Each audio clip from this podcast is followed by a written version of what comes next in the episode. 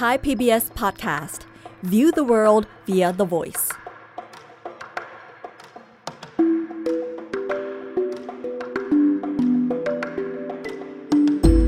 อาเซียนไอส์เปิดมุมมองใหม่ผ่านเรื่องลึกแต่ไม่ลับของผู้คน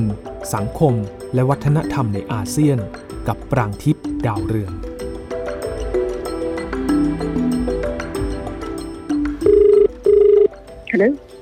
Am I talking to Maria Ressa? You are? Yes? And I'm calling you on behalf of the Norwegian Nobel Committee.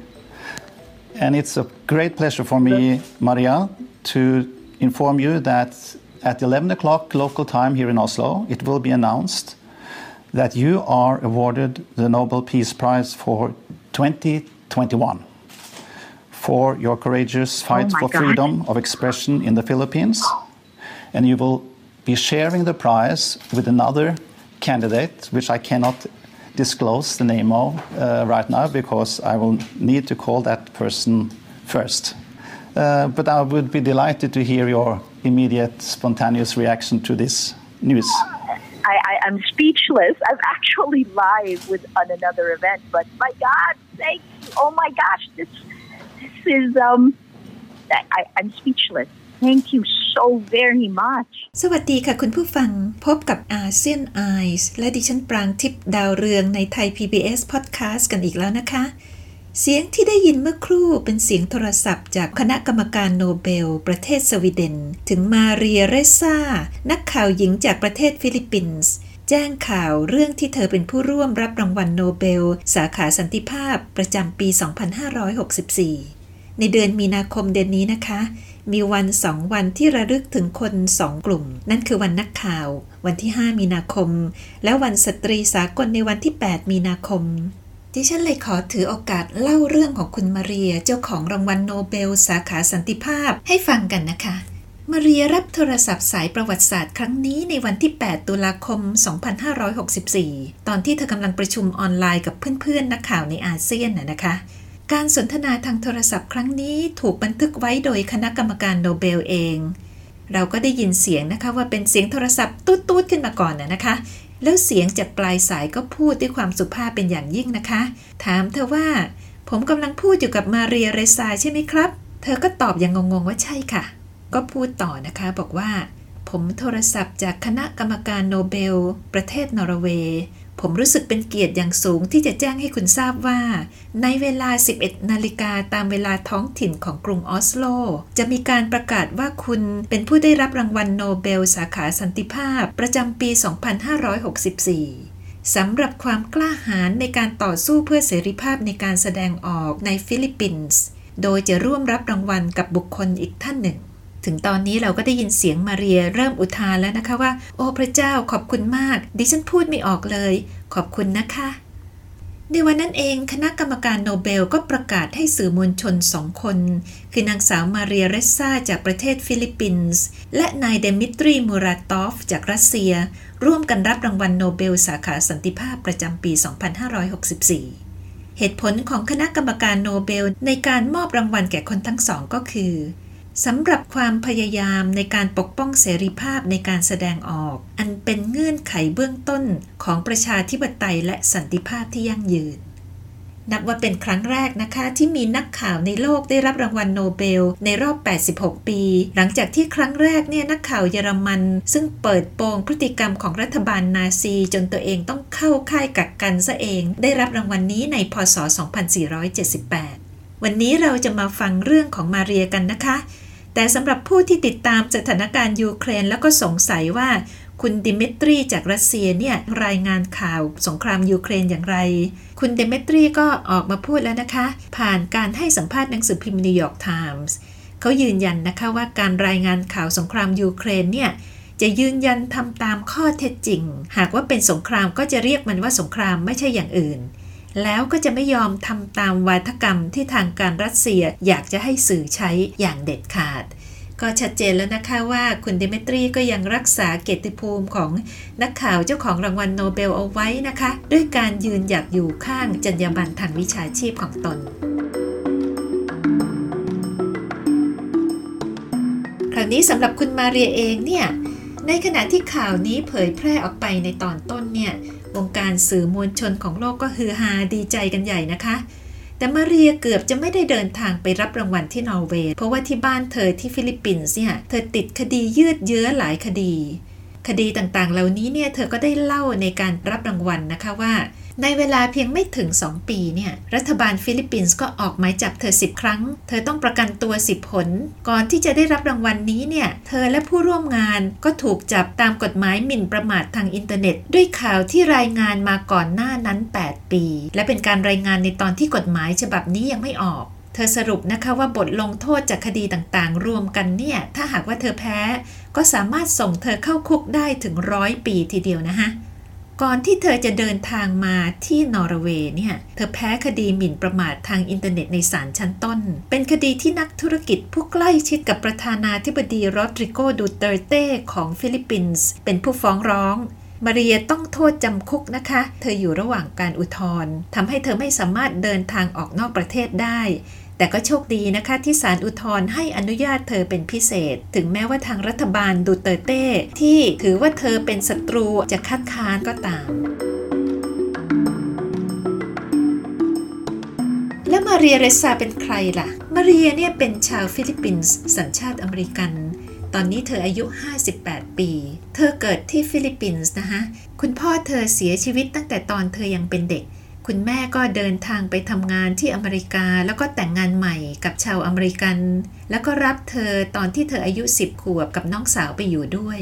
พอเธอโตขึ้นก็สามารถเข้าเรียนที่มหาวิทยาลัยพรินสตันของสหรัฐ ที่เป็นมหาวิทยาลัยชั้นนำจนจบปริญญาตรีเกียรตินิยมทีเดียวนะคะพอเธอจบแล้วเนี่ยก็ได้รับทุนกลับมาที่ฟิลิปปินส์เพื่อที่จะศึกษาเรื่องเกี่ยวกับโรงละครทางการเมืองที่ฟิลิปปินส์ ธอเข้ามาทำงานในฐานะนักข่าวครั้งแรกในสถานีโทรทัศน์ในประเทศฟิลิปปินส์เอง ถัดมาเธอก็ผันตัวไปเติบโตในสื่อต่างประเทศอีกราวๆ 10 ปีนะคะ ด้วยการเป็นหัวหน้าสำนักงานของ CNN ที่กรุงมะนิลา แล้วก็ย้ายไปเป็นหัวหน้าสำนักงาน CNN ที่จาการ์ตาประเทศอินโดนีเซียเธอยังเป็นหัวหน้าข่าวสืบสวนของ CNN ในเอเชียตะวันออกเฉียงใต้ มีความเชี่ยวชาญทางด้านเครือข่ายผู้ก่อการร้ายด้วยค่ะ เธอเดินทางกลับฟิลิปปินส์เพื่อที่จะทำงานในสถานีโทรทัศน์ในปี 2555 เธอก็ลาออกมาก่อตั้งหนังสือพิมพ์ออนไลน์ชื่อว่า Rappler เว็บไซต์ข่าวออนไลน์ Rappler เนี่ยจะว่าไปก็ไม่ใช่สื่อเก่า แล้วก็ไม่ใช่สื่อใหม่นะคะ อายุกำลังเหมาะๆอายุ 10 ปีในปีนี้นะคะ มาเรียก่อตั้ง Rappler ร่วมกับนักข่าวหญิงอีก 3 คน เริ่มต้นก็เป็นองค์กรที่เล็กนะคะ มีทีมนักข่าวแล้วก็มีทีมโปรแกรมเมอร์อยู่ 12 คนเอง เริ่มต้นจากการเป็นเว็บเพจใน Facebook แล้วก็พัฒนามาเป็นเว็บไซต์ที่สมบูรณ์ โดยที่ตัวเธอเป็นบรรณาธิการบริหารแล้วก็ CEO ของ Rappler ไปพร้อมกัน Rappler เป็นหนึ่งในเว็บไซต์ข่าวมัลติมีเดียแรก ๆ ในฟิลิปปินส์นะคะ จะว่าไปแล้วถึงจะเล็กแต่ก็มาแรงนะคะ เพราะว่าข่าวการเมือง ข่าวสืบสวนสอบสวน ข่าวธุรกิจแล้วก็ข่าวดีๆ มีผลกระทบหลายข่าวเนี่ย ก็มาจาก Rappler นี่เองนั่นแหละทำให้ Rappler ได้รับรางวัลมากมายทั้งในและต่างประเทศนะคะ คราวนี้องค์กรสื่อที่จริงจังในวิชาชีพอย่าง Rappler เนี่ยปะเหมาะมาอยู่ในยุคของผู้นำอย่างดูเตอร์เต้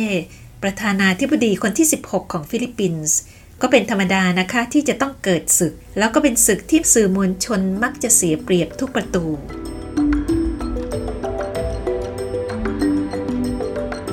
ประธานาธิบดีดูเตเต้เป็นใครล่ะ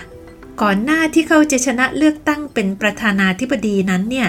เขาเป็นนายกเทศมนตรีของเมืองดาวาบนเกาะมินดาเนาทางตอนใต้ของฟิลิปปินส์อยู่ในตำแหน่งนี้มาถึง 30 ปี ก่อนที่จะตัดสินใจลงสมัครชิงตำแหน่งประธานาธิบดี เขาชูนโยบาย ถ้าจะมองไปแล้วก็คล้ายๆ กับอดีตประธานาธิบดีทรัมป์แห่งสหรัฐอเมริกานะคะ เขาประกาศตนว่าเป็นขวัญใจคนจน ตั้งตัวเป็นศัตรูกับชนชั้นกลาง แล้วก็คนรวย ตั้งปณิธานปราบยาเสพติด ปราบอาชญากรรม แต่เอาเข้าจริงๆอะนะคะ คนในฟิลิปปินส์ก็รู้ว่าดูเตอร์เต้เนี่ยเขาเป็นเจ้าพ่อการเมืองท้องถิ่นมายาวนานนะคะ ดิฉันเองเคยไปประชุมนักข่าวที่เมืองดาวาเมืองของเขาเองเนี่ยนะคะ ในช่วงที่ดูเตอร์เต้ยังเป็นนายกเทศมนตรีอยู่ แล้วก็ปะเหมาะเคราะห์ดีนะคะ บังเอิญที่สนามบินเนี่ยดิฉันก็กำลังเดินอยู่กับเพื่อนนักข่าวชาวฟิลิปปินส์เพื่อนก็สะกิดให้ดูผู้ชายคนหนึ่งนะคะ ผิวคล้ำๆร่างสูงโดยประมาณ เขาใส่เสื้อแขนสั้นตาหมากรุก สีออกแดงๆ น้ำเงินน้ำเงินใส่กางเกงยีนส์เขากำลังเดินคุยกับใครต่อใครอยู่ในสนามบินทำท่าเหมือนตรวจตรานะคะ เพื่อนฟิลิปปินส์คนนี้ก็บอกว่าคนนี้แหละเป็นนายกเทศมนตรีของเมืองดาวา แล้วก็ลือกันนะว่าเขามีกองกำลังส่วนตัว เป็นกลุ่มนักฆ่าเอาไว้สำหรับปราบคู่ต่อสู้ทางการเมืองด้วย ตอนนั้นดิฉันก็มองด้วยความสนอกสนใจนะคะ แล้วก็สงสัย แล้วก็ยิ่งรู้สึกสงสัยหนักเข้าไปใหญ่เมื่อทราบข่าวว่าเขาชนะการเลือกตั้ง ได้เป็นประธานาธิบดีแล้ว ดิฉันสงสัยว่าฟิลิปปินส์จะเป็นอย่างไรหนอ เมื่อมีประธานาธิบดีอย่างนี้ สำหรับมาเรียเองเนี่ยก็สัมภาษณ์ดูเตอร์เต้เป็นครั้งแรก ในช่วงที่เขาเป็นนายกเทศมนตรีนี่แหละค่ะ แล้วก็ได้เจออีกครั้งหนึ่งในปี 2558 ตอนที่ดูเตอร์เต้กำลังหาเสียงประธานาธิบดี ตอนนั้นเองเนี่ยดูเตอร์เต้ก็บอกมาเรียตรงๆเลยนะคะว่า สมัยที่เป็นนายกเทศมนตรีอยู่นั้นเนี่ยเขาได้ลงมือฆ่าคนถึง 3 คน เป็นวิธีที่เขาบอกว่าเป็นการปราบอาชญากรรมตามแบบของเขา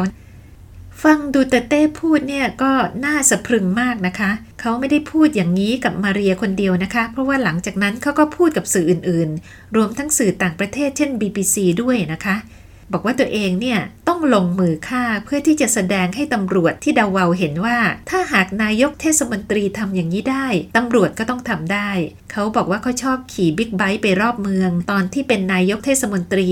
แล้วก็หาทางเผชิญหน้ากับคนร้ายเพื่อที่จะได้ลงมือยิง เขาพูดอย่างนี้ตรงๆเลยในการหาเสียง แน่นอนนะคะว่าสื่ออย่างรับเลอร์ของมาเรียเนี่ย เป็นสื่อที่ไม่สบอารมณ์ของดูเตเต้เอาซะเลย เพราะว่าคอยวิพากษ์วิจารณ์นโยบายของรัฐหลายเรื่องนะคะ รวมทั้งในเรื่องของนโยบายต่อต้านยาเสพติด ที่ว่ากันว่าประธานาธิบดีเองเนี่ยให้ไฟเขียวให้กับตำรวจทำการวิสามัญฆาตกรรม จนมีคนฟิลิปปินส์ตายไปแล้วไม่ต่ำกว่า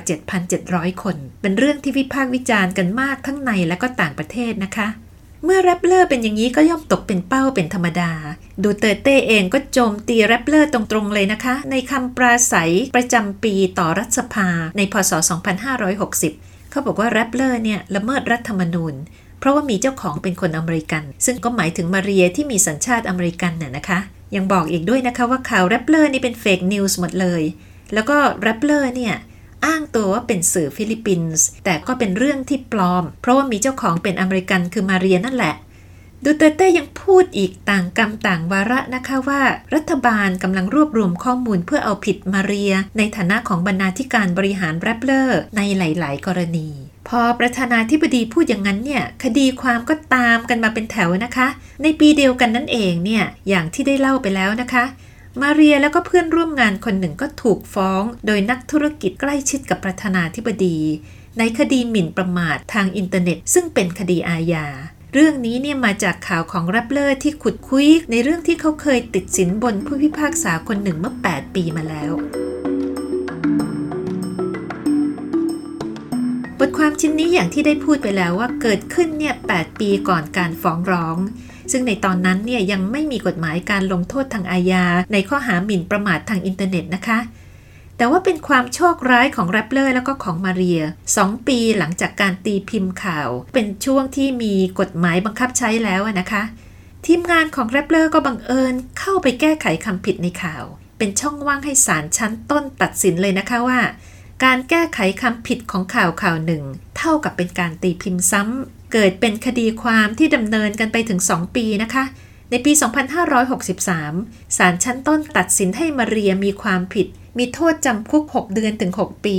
แล้วก็ปรับเป็นเงินประมาณ 8,000 ดอลลาร์สหรัฐ หรือว่าราวๆ 660,000 บาทไทยนะคะ ผู้พิพากษาพูดว่าแรปเลอร์ไม่ได้เสนอหลักฐานที่ชัดเจน ว่าได้ตรวจสอบข้อกล่าวหาที่ปรากฏในข่าวว่าจริงหรือเท็จ แต่ก็ยังตีพิมพ์ข่าว โดยไม่สนใจว่าข้อกล่าวหานี้จะเป็นเท็จหรือไม่ นี่คือคำตัดสินของผู้พิพากษาค่ะ มีการออกหมายจับมาเรียนะคะทำให้เธอถูกกักตัวเป็นเวลาหนึ่งคืน เพราะว่าเวลามันกระชั้นชิดจนไม่สามารถหาเงินจำนวน 60,000 เปโซ หรือราวๆ 39,000 บาทมาประกันตัวได้ทันเวลา ในวันรุ่งขึ้นเนี่ย เธอถึงถูกปล่อยออกไปนะคะ เหตุการณ์การจับตัวเธอในวันนั้นเนี่ย ก็ได้รับการถ่ายทอดสดโดยหนังสือพิมพ์ออนไลน์แรปเลอร์ของเธอเองนะคะการจับกลุ่มตัวมาเรียในครั้งนั้นทำให้ถูกวิพากษ์วิจารณ์มากมายนะคะ สหภาพนักข่าวแห่งชาติของฟิลิปปินส์เรียกการจับกลุ่มครั้งนี้ว่าเป็นการกดขี่ข่มเหงโดยรัฐบาลที่กลั่นแกล้ง สื่อมวลชนอย่างไร้อย่างอายนะคะ แม้กระทั่งอดีตรัฐมนตรีว่าการกระทรวงต่างประเทศของสหรัฐ นางแมดลินอัลไบรท์เอง ก็พูดว่าการจับกลุ่มครั้งนี้จะต้องถูกประนามโดยประเทศประชาธิปไตยทั้งปวงแต่ในขณะเดียวกันก็น่าเสียใจนะคะว่า องค์กรวิชาชีพสื่อในฟิลิปปินส์ได้มีการแตกแยกกันอย่างสูงนะคะ ชมรมนักข่าวแห่งชาติหรือ National Press Club ที่ใกล้ชิดกับรัฐบาล ก็ลุกขึ้นมาพูดนะคะบอกว่า การจับกลุ่มครั้งนี้ไม่ใช่การละเมิดสิทธิ์ของสื่อหรอก แล้วก็ไม่ใช่ประเด็นทางการเมืองด้วย แล้วก็ยังพูดแค่ไขอีกนะคะว่ามาเรียเนี่ยไม่ควรที่จะถูกยกขึ้นแท่น ว่าเธอได้กระทำการมรณะสักขี บนแท่นบูชาของเสรีภาพสื่อ พูดง่ายๆเขาก็บอกว่าไม่ต้องไปยกย่องมาเรียหรอกว่าเธอเป็นผู้เสียสละนะคะ เพราะเรื่องนี้ไม่ใช่เรื่องของการเมือง จะว่าไปแล้วเนี่ยชะตากรรมของมาเรียแล้วก็ Rappler เนี่ยก็เรียกได้ว่าโชคร้ายซ้ำซ้อนนะคะ ก่อนที่เธอจะถูกจับเนี่ย Rappler ก็หวิดที่จะถูกปิดตัวลง เพราะว่าในพศ 2561 เนี่ย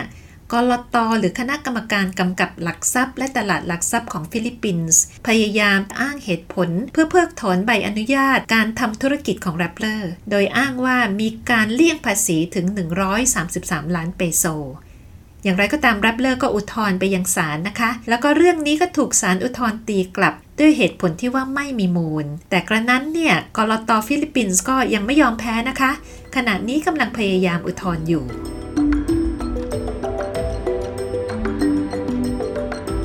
ในเวลาที่นักข่าวเจอคดีฟ้องร้องอีรุงตุงหนังเนี่ย ถ้าต้องจ่ายค่าทนายเองคงล้มละลายไปหลายรอบนะคะ แต่โชคดีที่มีทีมทนายความอาสาสมัคร ทั้งจากในฟิลิปปินส์เอง แล้วก็เป็นทนายความจากประเทศต่างๆ ทั่วโลกนะคะ รวมตัวกันขึ้นทำคดีให้กับเธอนะคะ ในกลุ่มทนายความเหล่านี้ก็มีทนายสิทธิมนุษยชนชื่อดังคนหนึ่ง ชื่อว่าอามาลคลูนีย์เธอเป็นภรรยาของจอร์จคลูนีย์ดาราฮอลลีวูดสุดหล่อนั่นเองนะคะ เรื่องของมาเรียและหนังสือพิมพ์ออนไลน์ Rappler ของเธอเนี่ย เป็นแค่ตัวอย่างตัวอย่างหนึ่งที่สะท้อนภาพสถานการณ์สื่อในฟิลิปปินส์ที่รุนแรงจนแทบไม่น่าเชื่อนะคะ ในพศ 2564 ประเทศฟิลิปปินส์ถูกจัดอันดับโดยองค์กรด้านเสรีภาพสื่อระหว่างประเทศ ว่าเป็นประเทศที่อันตรายในการปฏิบัติหน้าที่ของสื่อมวลชน อันดับ 7 ของโลกโดยดูจากจำนวนนักข่าวที่ถูกฆ่าในหน้าที่ รองลงมาจากโซมาเลีย ซีเรีย อิรัก สุดานใต้อัฟกานิสถานแล้วก็เม็กซิโก แล้วก็เป็นประเทศเดียวในเอเชียตะวันออกเฉียงใต้ที่ติดโผ 12 อันดับประเทศที่อันตรายที่สุดสำหรับนักข่าวของโลกด้วย หากว่ามาดูสถิติกันแล้วเนี่ยในฐานะของนักข่าวดิฉันรู้สึกว่าเป็นสถิติที่น่ากลัวมากนะคะคือในฟิลิปปินส์เนี่ยตั้งแต่พศ 2529 เนี่ยมีนักข่าวถูกฆ่าตายสูงถึง 177 คน การสังหารนักข่าวที่น่าขนลุกขนพองมากที่สุด คือการสังหารหมู่ที่เมืองอัมปาตวน จังหวัดมากินดาเนาบนเกาะมินดาเนาในพศ 2552 ในตอนนั้นเนี่ยเป็นศึกการชิงตำแหน่งการเลือกตั้งผู้ว่าราชการจังหวัดมากินดาเนา ระหว่างสองตระกูลการเมืองท้องถิ่นนะคะ เหตุเกิดขึ้นในวันที่ 23 พฤศจิกายน 2552 วันนั้นเนี่ยมีขบวนรถคอนวอยนะคะ หลายคันทีเดียว เป็นรถของสมาชิกในครอบครัว แล้วก็ทีมงานของผู้สมัครจากตระกูลมังกุดาดาตู้แล้วก็มีนักข่าวที่ติดตามไปทำข่าวด้วยขบวนรถนี้เนี่ยกำลังเดินทางไปเป็นประจักษ์พยานในการลงชื่อสมัครรับเลือกตั้ง มีผู้ร่วมขบวนทั้งหมด 58 คนนะคะ ระหว่างที่รถขบวนนี้กำลังขับตามกันไปนะคะ ก็ถูกดักระหว่างทาง โดยกลุ่มชายชะกันติดอาวุธประมาณ 100 คน การสืบสวนในภายหลังเนี่ยก็ระบุว่าคนกลุ่มนี้เป็นคนที่ส่งมาจากผู้สมัครที่มาจากตระกูลคู่แข่ง ที่ชื่อว่าตระกูลอัมปาตวนชายชะกันกลุ่มนี้เนี่ยบังคับให้ขบวนรถออกนอกเส้นทาง เสร็จแล้วก็ลงมือฆ่าทุกๆ คนที่อยู่ในนั้น แล้วก็ฝังศพเอาไว้ในหลุมศพขนาดใหญ่ ในจำนวนผู้เสียชีวิตมีนักข่าวทั้งหญิงและก็ชายจำนวนไม่ต่ำกว่า 32 คน ทั้งหมดถูกฝังเอาไว้ในหลุมศพเดียวกัน การสังหารนักข่าวในครั้งนี้เนี่ยทำให้องค์กรด้านสิทธิสื่อมวลชนในสหรัฐที่ชื่อว่า Committee to Protect Journalists เนี่ยประกาศว่าเป็นกรณีสังหารนักข่าวที่ใหญ่ที่สุดในประวัติศาสตร์ ตัวดิฉันเองเมื่อทราบข่าวนี้ในครั้งแรกก็ใจหายว่าเพราะว่ามีเพื่อนที่เป็นนักข่าวชาวมินดาเนาที่มักจะเขียนอีเมลคุยกันอยู่เสมอ ความรู้สึกตอนนั้นก็อยากจะเขียนไปหาเขาเลยนะคะ ถามว่าเขาเป็นยังไง แต่ก็ไม่กล้ากลัวว่าเขาจะไม่ตอบที่อาจจะหมายความว่าเขาอาจจะอยู่ในกลุ่มผู้ที่เสียชีวิตในครั้งนั้นด้วยยังไงก็ตามดิฉันก็กัดฟันเขียนไปนะคะ เมื่อเขาตอบมาก็ได้ฟังเรื่องที่สะท้อนใจ น่าสะเทือนใจเป็นอย่างมากนะคะ เขาบอกว่าเช้าวันนั้นเนี่ยเขาก็อยู่ในขบวนนี่แหละ อยู่ในรถคันหนึ่งกับเพื่อนนักข่าวอีกสองคนติดตามขบวนนี้ไป แต่วันนั้นเนี่ยเขารู้สึกไม่ดีเลย ไม่สบายใจสังหรณ์ใจชอบกลนะคะ เพราะว่าเมื่อคืนก่อนการเดินทางเนี่ย พนักงานต้อนรับที่เคาน์เตอร์ที่โรงแรมที่เขาพักอยู่เนี่ย ก็บังเอิญบอกเขานะคะว่า ตอนบ่ายนี่มีคนมาเรียบๆเคียงๆถามว่ามีนักข่าวมากี่คนมาจากไหนบ้าง มาเช็คข้อมูลนักข่าว เรื่องนี้ทำให้เขาคิดทั้งคืน แล้วก็รู้สึกว่ามันไม่ปกติยังไงชอบกลพอถึงตอนเช้าในขณะที่กำลังเดินทางอยู่เขาก็ตัดสินใจเล่าเรื่องนี้ให้เพื่อนฟัง นักข่าวทั้ง 3 คนก็เลยตัดสินใจเอาเลี้ยวรถกลับดีกว่านะคะ เพราะว่าฟังแล้วก็รู้สึกไม่ดีกันทั้ง 3 คน ในเหตุการณ์ครั้งนั้นก็มีบันทึกนะคะว่า มีนักข่าวรอดชีวิต 3 คน หนึ่งในนั้นคือเพื่อนของดิฉันเอง ตอนที่คุยกับเขาทางอีเมลเนี่ยขนาดเป็นอีเมลที่สั้น ๆ นะคะ ดิฉันยังรู้สึกเลยนะคะว่ามันมีความกลัวอยู่ในนั้น เขาบอกดิฉันว่าเขาไม่รู้จะพูดยังไง เขาทั้งกลัวแล้วก็เสียใจ เพราะว่านักข่าวที่นั้นรู้จักกันหมด คนที่เสียชีวิตเนี่ยเป็นเพื่อนเขาทั้งนั้น เขาก็คิดว่ามีเหตุผลเดียวเท่านั้นที่ทำให้เขารอดในครั้งนั้นก็คือว่า พระเจ้ายังคงมีเมตตาให้เขามีชีวิตอยู่ หลังจากที่คุยกับเขาในครั้งนั้นแล้ว เราก็ขาดการติดต่อกันนะคะ เพราะว่าดิฉันในช่วงแรก ๆ ก็ไม่กล้าที่จะเขียนไปรบกวนเขาอีก ก็ไม่ทราบนะคะว่านักข่าวผู้นี้เนี่ยยังทำอาชีพนักข่าวอยู่หรือเปล่า เพราะว่าเวลาก็ผ่านมาเนิ่นนานแล้วนะคะสำหรับคดีอัมปาตวนเนี่ยก็ลงเอยใน 10 ปีต่อมาในพศ 2562 ศาลสูงสุดของฟิลิปปินส์ก็ตัดสินจำคุกพี่น้องตระกูลอัมปาตวนในข้อหาฆาตกรรม 58 กระทง เป็นเวลา 40 ปี แล้วก็ยังจำคุกผู้มีส่วนเกี่ยวข้องอื่นๆ กว่าร้อยคนได้นะคะ แต่ยังไงก็ตามเนี่ยคำพิพากษาครั้งนี้ก็ไม่ได้หมายความว่าการฆ่านักข่าวจะหยุดลงนะคะ เพราะว่าในยุคของประธานาธิบดีดูเตอร์เต้เนี่ย ปรากฏว่ามีนักข่าวถูกฆ่าไปแล้ว 22 คนนะคะ วงการสื่อมวลชนของประเทศฟิลิปปินส์ก็พูดกันนะคะว่า สถานการณ์สื่อมวลชนในยุคของประธานาธิบดีดูเตอร์เต้เนี่ย เป็นสถานการณ์ที่เลวร้ายที่สุดหลังจากยุคของเผด็จการเฟอร์ดินานด์มาร์กอส ซึ่งเป็นประธานาธิบดีในพศ 2508 ถึง 2529 อยู่ยาวนานถึง 21 ปีทีเดียวนะคะ คุณผู้ฟังหลายคนอาจจะจำได้นะคะว่ามาร์กอสและภรรยาอิเมลดามาร์กอสเนี่ย ลงเอยด้วยการถูกขับไล่ออกนอกประเทศ หลังจากที่ประชาชนลุกฮือขึ้นมาประท้วง เปลี่ยนแปลงทางการเมืองนะคะในสมัยของดูเตอร์เต้เนี่ยองค์กรสื่อมวลชน แล้วก็นักข่าว ทั้งระดับชาติแล้วก็ระดับท้องถิ่นบางราย ที่กล้าวิพากษ์วิจารณ์ ก็กลายเป็นขาประจำเป็นเป้าถูกโจมตีจากรัฐบาลนะคะ นอกจากแรปเลอร์แล้วก็ยังมีสื่อใหญ่ ๆ เช่น The Philippine Daily Inquirer ที่เป็นหนังสือพิมพ์นะคะ แล้วก็สถานีโทรทัศน์ ABS CBN ที่ใหญ่มาก รวมทั้งเว็บข่าวอิสระอีกสองสามแห่ง นอกจากนั้นเนี่ย นักข่าวยังถูกหมายหัวในสื่อโซเชียลอีกนะคะ นักข่าวตกเป็นเป้าของ hate speech ในอินเทอร์เน็ต ถูกเรียกว่าเป็นพวกสร้างข่าวปลอม เป็นคอมมิวนิสต์ เป็นผู้ก่อการร้าย แม้กระทั่งเป็นสิ่งที่เรียกว่า โสเภณีสื่อ หรือใช้ภาษาอังกฤษว่า prostitute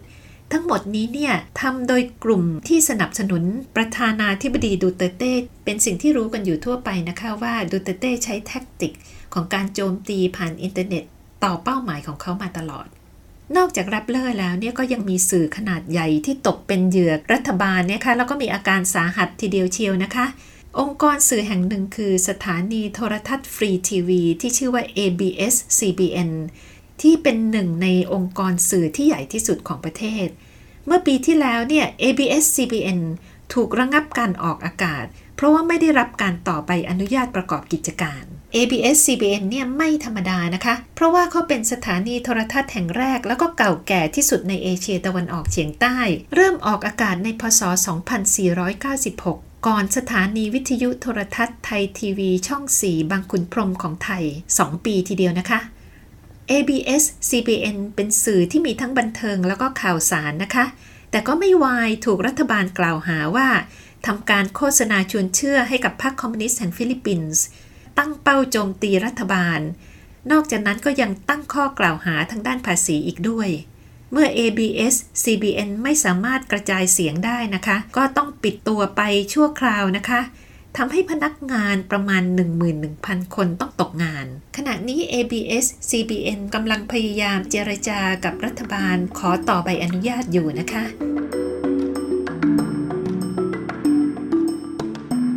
ลับของดูเตเต้อีกอย่างหนึ่งที่ใช้ในการเล่นงานนักข่าวและคนที่วิพากษ์วิจารณ์ตนเองเนี่ย คือกฎหมายต่อต้านการก่อการร้ายที่ผ่านสภาในพศ 2563 กฎหมายฉบับนี้ถูกวิจารณ์ว่าเป็นกฎหมายที่ให้คำจำกัดความในเรื่องการก่อการร้ายอย่างคลุมเครือมาก แล้วก็เปิดช่องให้นำมาใช้ลงโทษนักข่าว แล้วก็องค์กรสื่อบางองค์กรที่วิพากษ์วิจารณ์รัฐบาล วิธีที่ใช้กันบ่อยๆ ก็คือการป้ายข้อกล่าวหา ว่าเป็นผู้สนับสนุนพรรคคอมมิวนิสต์ซึ่งถือว่าเป็นพรรคก่อการร้ายนะคะข้อกล่าวหานี้เนี่ยมีนักข่าวหญิงคนหนึ่งนะคะในพื้นที่ของวิสายาที่เป็นเกาะในฟิลิปปินส์เนี่ย เธอมีอายุแค่ 20 ปี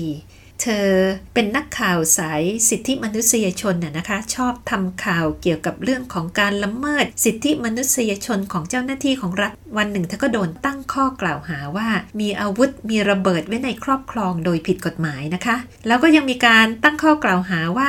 เธอเนี่ยเป็นสมาชิกระดับสูงของพรรคคอมมิวนิสต์ฟิลิปปินส์อีกด้วย กลุ่มสิทธิมนุษยชนก็ตั้งคณะแสวงหาข้อเท็จจริง แล้วก็มีรายงานออกมาว่า เธอไม่ได้เป็นผู้ครอบครองอาวุธ อาวุธที่พบในบ้านของเธอเป็นการยัดอาวุธโดยเจ้าหน้าที่ของรัฐต่างหากขณะนี้นักข่าวผู้นี้ก็ยังติดคุกอยู่นะคะ แล้วก็ไม่มีท่าทีว่าจะได้รับการปล่อยตัว แม้กระทั่งนักศึกษาที่ทำหนังสือพิมพ์มหาวิทยาลัย แล้วก็วิพากษ์วิจารณ์รัฐบาลเนี่ย ก็ยังถูกบังคับให้ขอโทษต่อหน้าสาธารณะ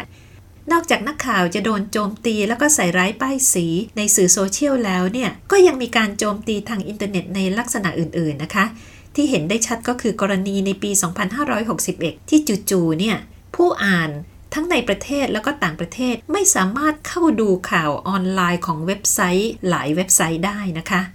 เรื่องนี้เกิดจากการที่เว็บไซต์เหล่านี้เนี่ย ถูกโจมตีด้วยวิธีการที่เรียกว่า DDoS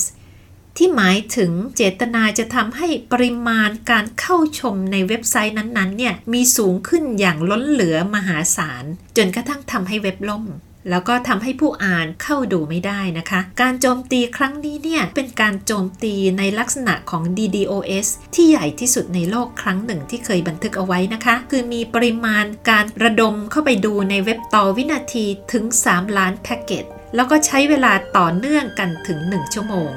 ทำให้เว็บเหล่านี้ล่มไปนะคะ Ang bayan kong Pilipinas Lupain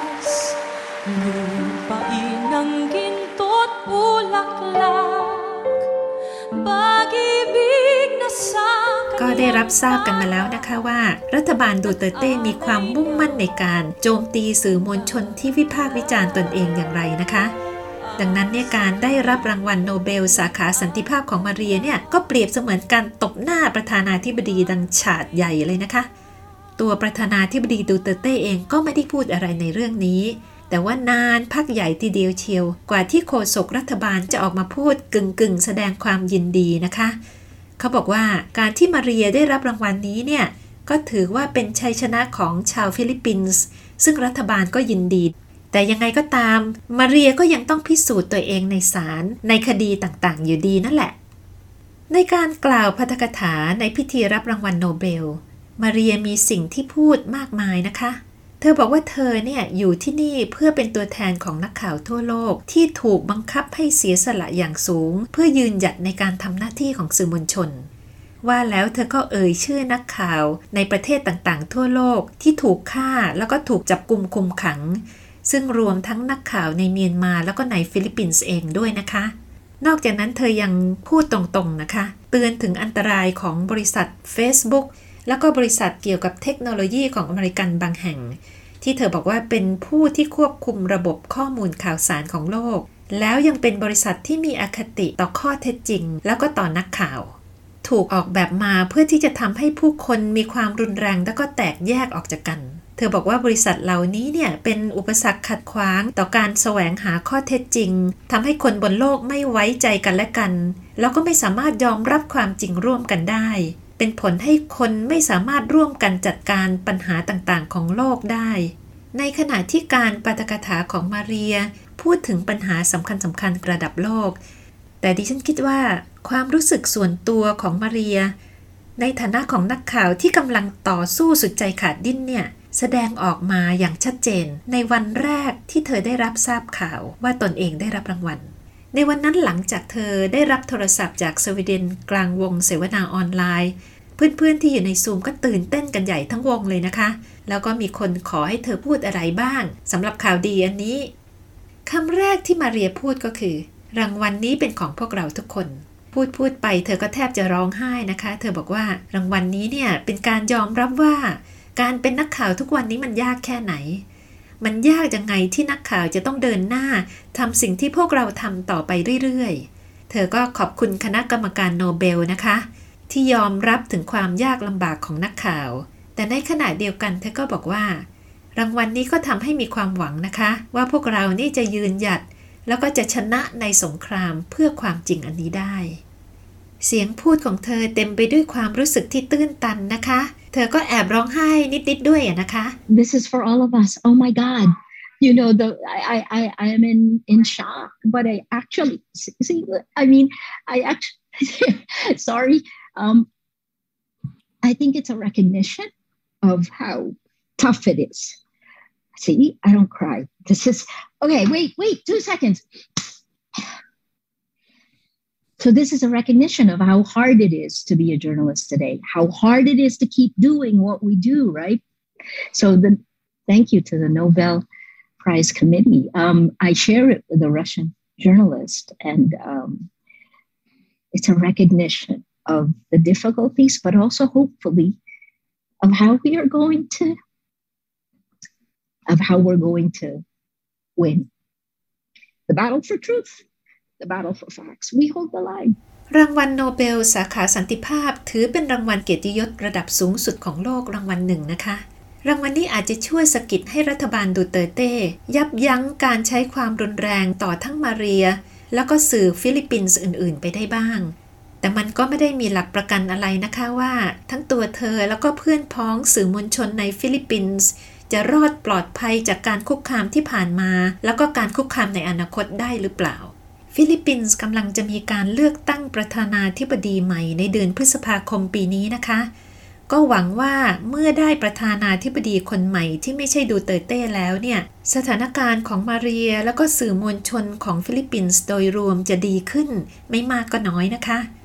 เรื่องของฟิลิปปินส์เตือนใจพวกเรานะคะว่า การเป็นสื่อมวลชนที่ตั้งใจมุ่งมั่น จะทำหน้าที่ของตัวเอง มันไม่ใช่เรื่องง่ายเลยนะคะ ในตอนต่อไปเราจะมาฟังกันนะคะว่า เพื่อนๆสื่อมวลชนในประเทศอาเซียนอีก 3 ประเทศเนี่ยเขาอยู่กันยังไง เขาเจอปัญหาอะไรบ้าง เขาประสบความสำเร็จหรือล้มเหลวอย่างไรสำหรับวันนี้สวัสดีค่ะอาเซียนไอส์เปิดมุมมองใหม่ ผ่านเรื่องลึกแต่ไม่ลับของผู้คน สังคม และวัฒนธรรมในอาเซียน ติดตามฟังได้ที่เว็บไซต์ www.thaipbspodcast.com หรือแอปพลิเคชัน Thai PBS Podcast